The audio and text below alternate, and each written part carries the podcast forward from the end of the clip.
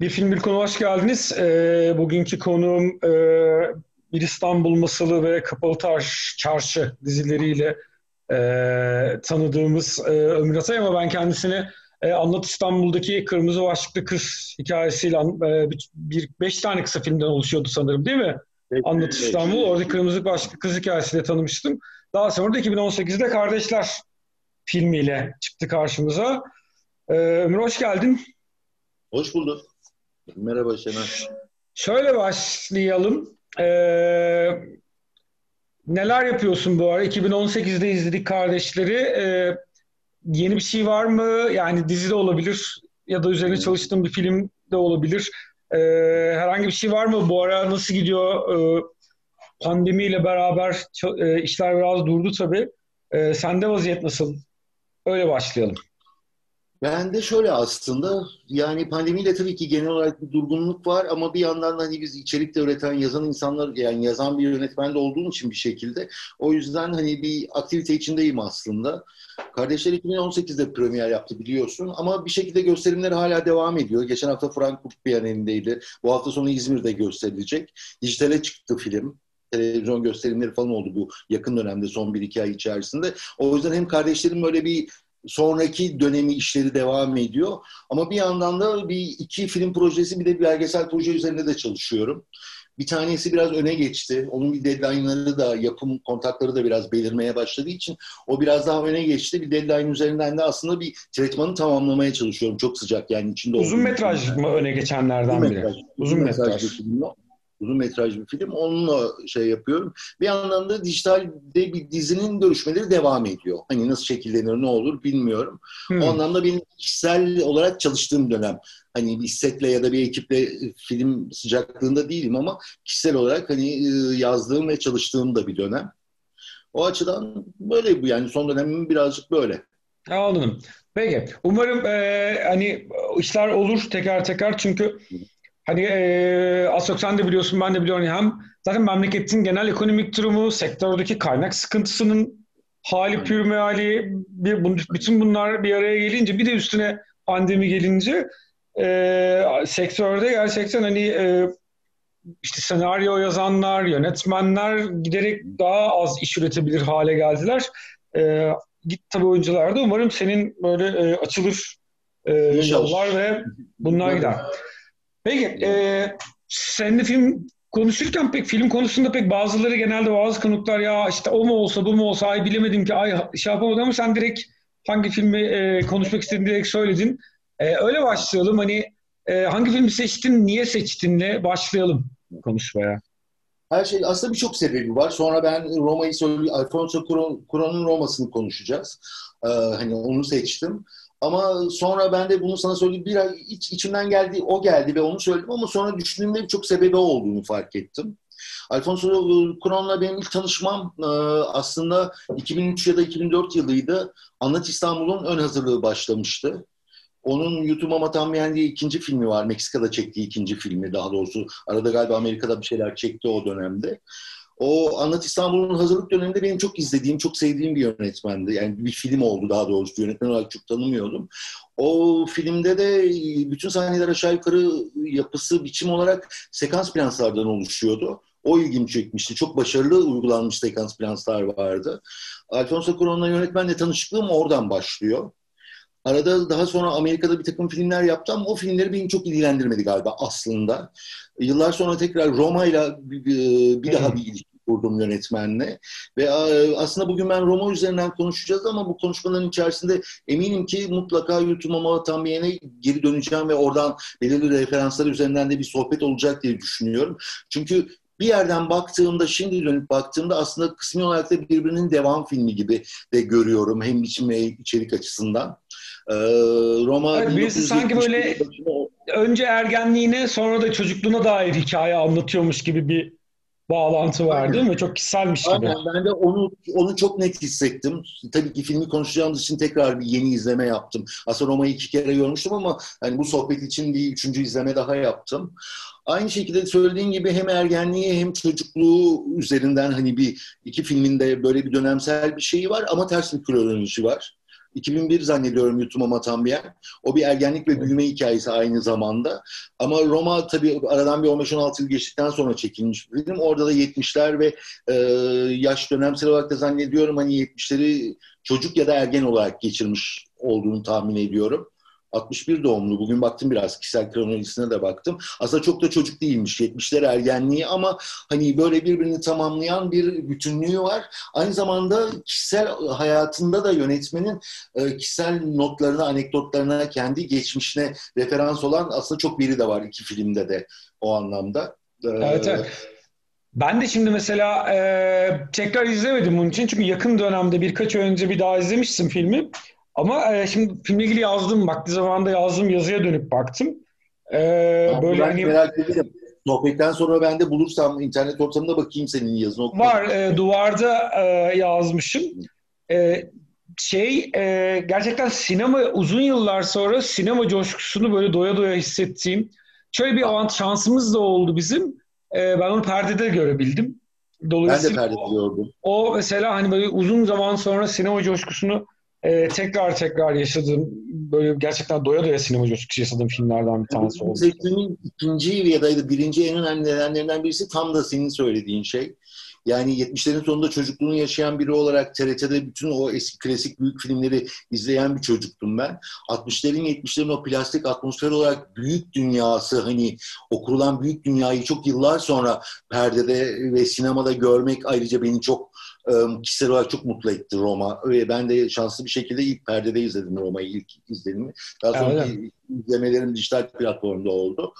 Yani bunun gibi birçok birçok nedeni var. Bir de şöyle bir şey olabilir. Yani sınıfsal e, alt üst hikayelerine dayalı olması, bu bahsettiğimiz iki filmin de aslında tematik olarak bir ülke panoraması sunuyor olması vesaire. Bunlar da beni hani ilgilendiren şeyler. Bir de bu iki filmde de kadın karakterleri ve kadın dünyasının nasıl ve ne, ne şekilde konumlandırdığı da kişisel olarak ilgimi çeken e, tematik alanlar.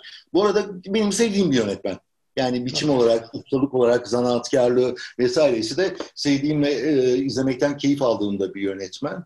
Devam durumunu şöyle birçok yerden aslında bence devam filmi demin konuştuğumuz o kişisel hayatına da dayalı olması ya da içerik tematik olarak hani birbirini tamamlayan bir film olması yanında en net aslında bugünkü izlememde, son izlememde bunu fark ettim.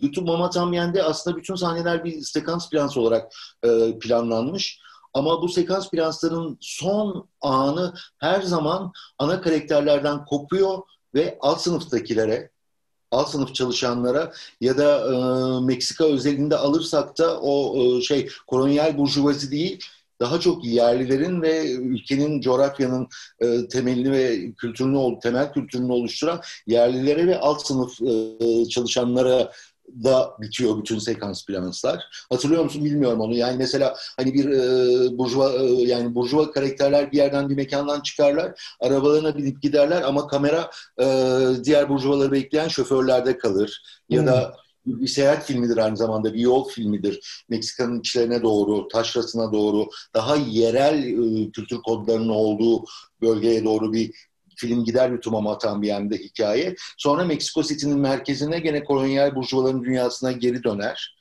Çok benzer bir şey Roma'da da var. Ailenin e, burjuva, kolonyal burjuva ailenin işte aslında kökenlerinden oluşturan o taşra ilk kolonyal çiftliklere gider film, hikaye. Ee, ve tekrar e, Meksiko City'nin merkezindeki o kolonyal burjuva bölgeye hatta film o bölgeden o semtten alıyor adını. Roma diye bir semt var. Yanlış öğrenmediysen Meksiko City'nin içinde. Filmin adı, adı da evet, oradan hikayenin, hikayeden ve oradan yani hikayenin geçtiği semtten alıyor.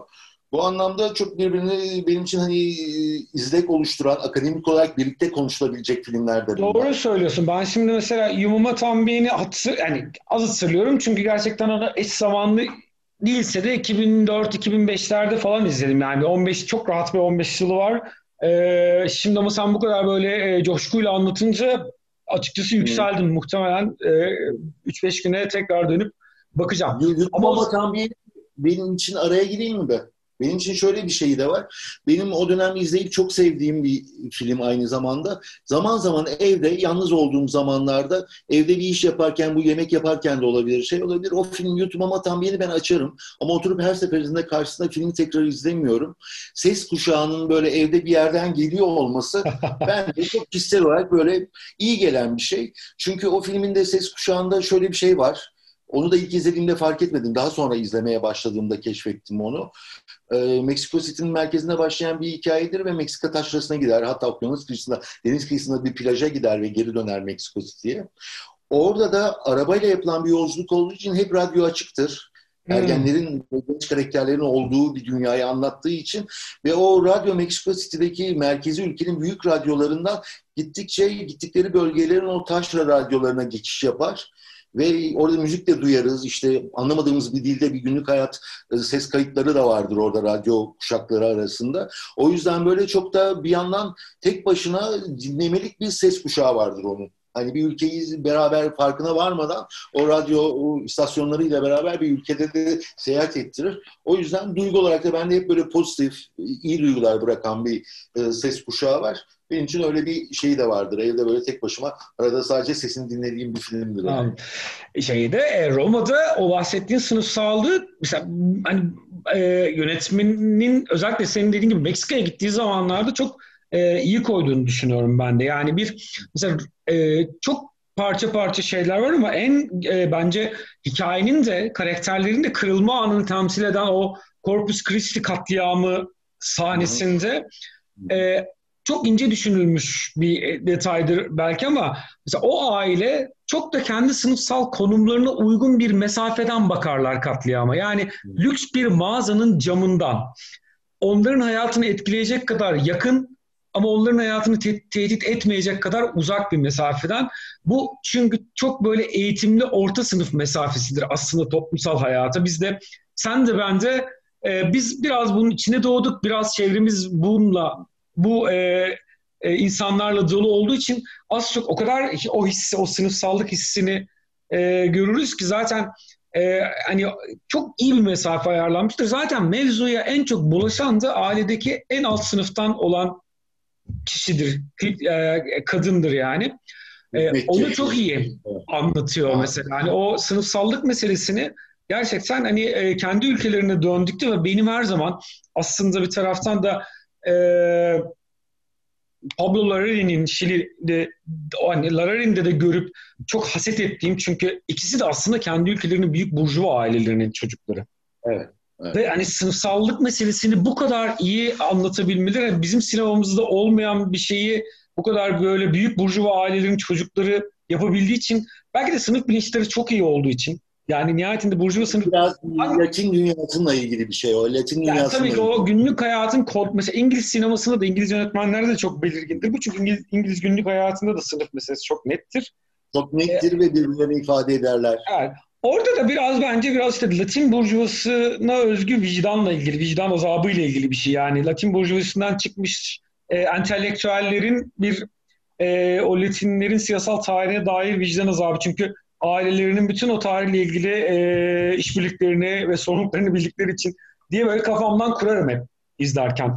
Yok, çok doğru bir yerden girdin. Aslında filmin hikayesinde çok göbeğinden en büyük kırılmanın yaşandığı bir bloktan başladın. Bence sinema tarihinde de hatırlanacak sahnelerden biri. Çok güçlü bulduğum bir sahne benim. Orada tam da söylediğin gibi aslında evden o ay yani bir aile hikayesi ama iki kadına odaklı. İki kadın kadınlardan bir tanesi evin hanımı, diğeri de evin hizmetçisi ve yerli e, Meksika'nın, Güney Amerika'nın yerlilerinden gelen bir kadın karakter. Bu da e, Kuron tarafından çok net olarak seçilmiş bir dünya belli ki. Hani iki karakterin bu kadar alt ve üstten bu kadar net alanlardan geliyor olması. Ama tabii ki o katliam, meşhur katliam e, günü ve o sahnede şöyle bir şey var. Evin büyük annesi, evin hizmetçisi hamile kalıyor terk edildiği sevgilisi tarafından. Ona bir çocuk yatağı bakmak üzere gittikleri bir anda o ayaklanmaya ve şeye yakalanıyorlar.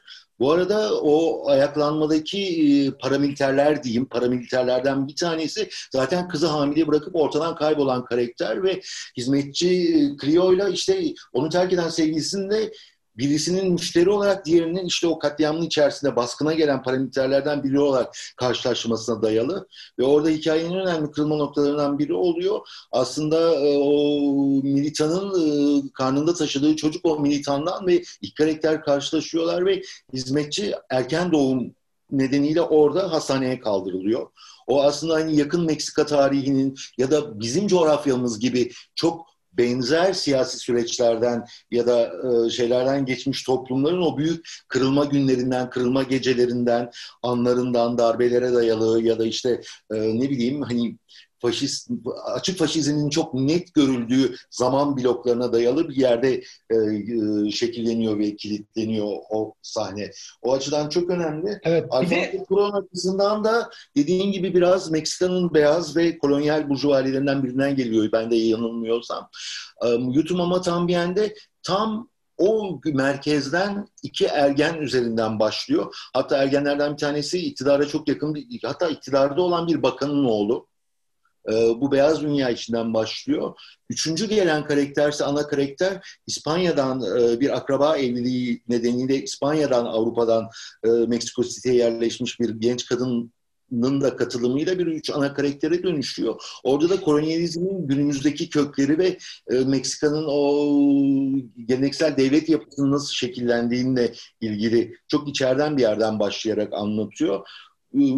Roma'da ise aynı evin içerisinde o farklı sınıfları iktidar ve çok açık bir şekilde erkek erkini de devletle beraber sembolleştirerek hikayenin içine çok ustaca yerleştirdiğini evet, iki erkeği de. Yani devlet hariç iki, iki kadının da iki birinin kocasını öbürünün sevgilisini e, o iktidar ilişkisi içerisinde çok iyi anlatıyor. Çok, o bakımdan da çok, çok güçlü bir anlatısı yani erkeklerde var. yine kadınlardaki gibi çok net şekillendirilmiş bir evin beyi ve bir doktor ve zannediyorum Amerika Kanada bağlantılı international bir iş yapıyor 70'lerin başında. Diğeri de zaten e, şey biraz işsiz güçsüz e, Amerikan yanlısı hükümet tarafından beslenen ve bir paramilitere dönüştürülen bir genç erkeğin hikayesi. Yani iki kadın ve iki erkeği görüyoruz hani o anlamda karşıtlık. Yani Roma'da tabii ki çok daha net olarak sınıfsal e, çizgileri çok net çizmiş yönetmen. Aynı zamanda kadın ve erkek cinsiyet kare yani cinsiyet rollerini de çok net bir şekilde tariflemiş ve bence hani böyle güçlü draması olan, dengesi olan bir e, yapı kurmuş. Yani, yani o mesela o katliam sahnesini sen biraz önce söyledin ya e, çok doğru bir şey söylüyorsun. Yani filmin şimdi ülkenin kırılma anını ki ben biraz sonra o dönem çok merak edip de e, o işte e, Corpus Christi katliamı ile ilgili okudum da o dönem. Gerçekten Meksika tarihinin ciddi büyük kırılma anlarından bir tanesi. Aynı zamanda bu hani e,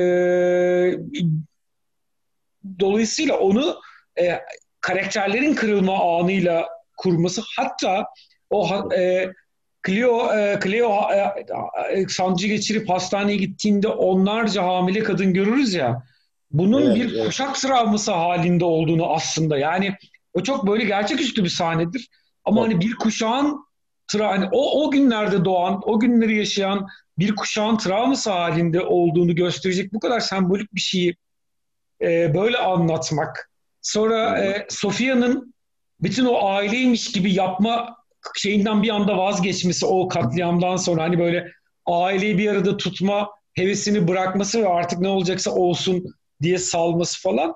Yani o e, gerçekten o bir tek filmle ilgili şöyle bir şey düşünebilirim. Oraya kadar gelen süreç sanki biraz daha kısa tutulabilirmiş gibi gelir hep bana.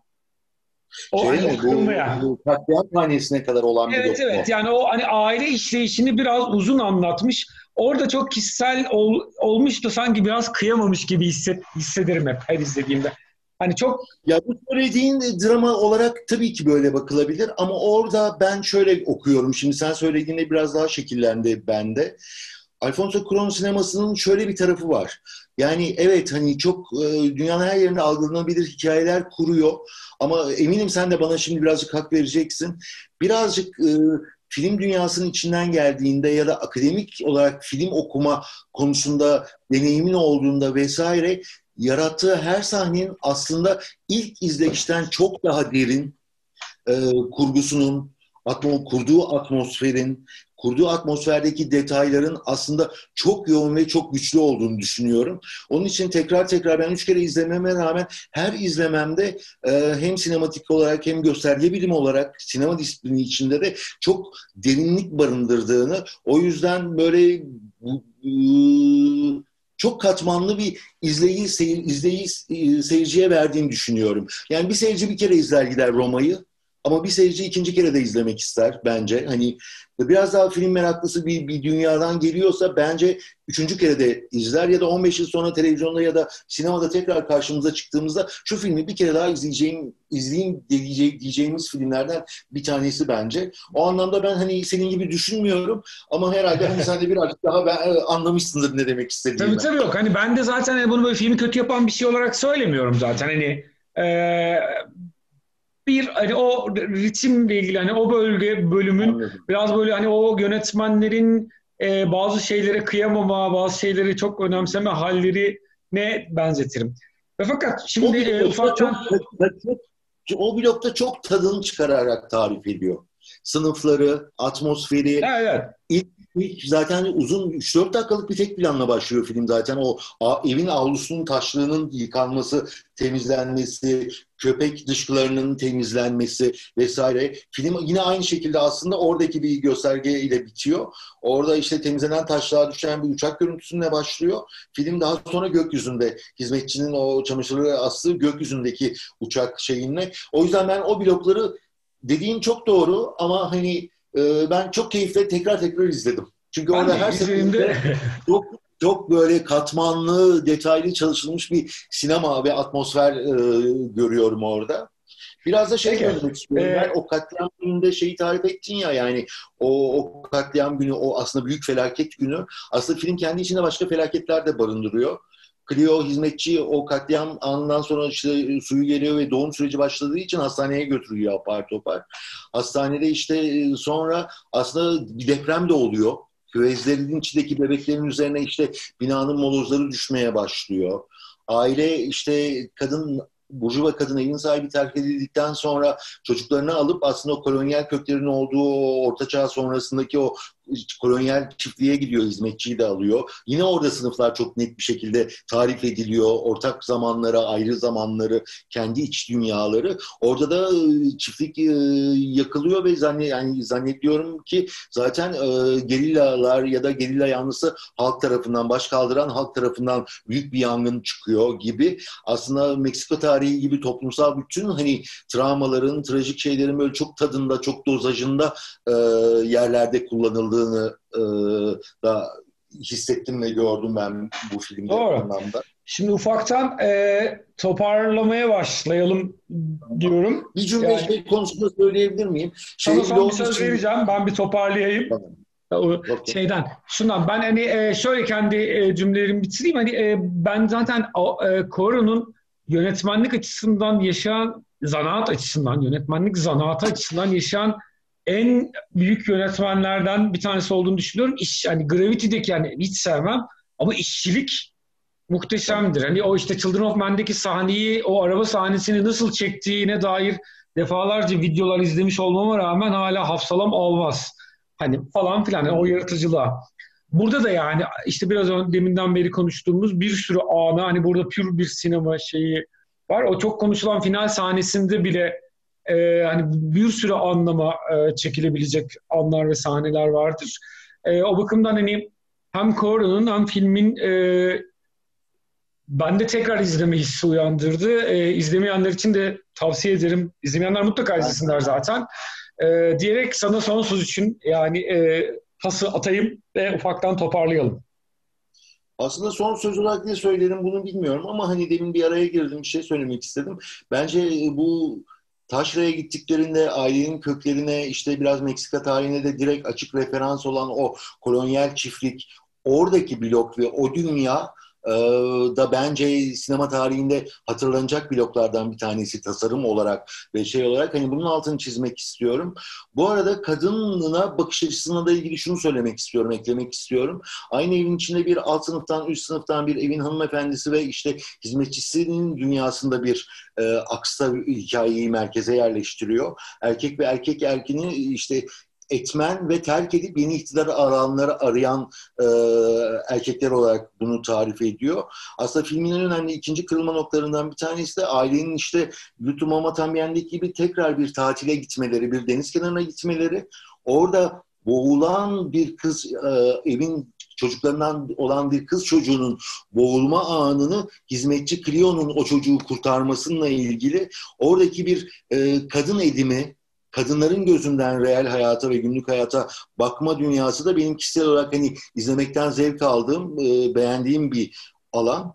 Çünkü hani kadınların yapma hali ve edim halleri erkeklerden daha farklı. Hayata da başka türlü dokunduklarını ve e, düşünüyorum, iyileştirdiklerini düşünüyorum.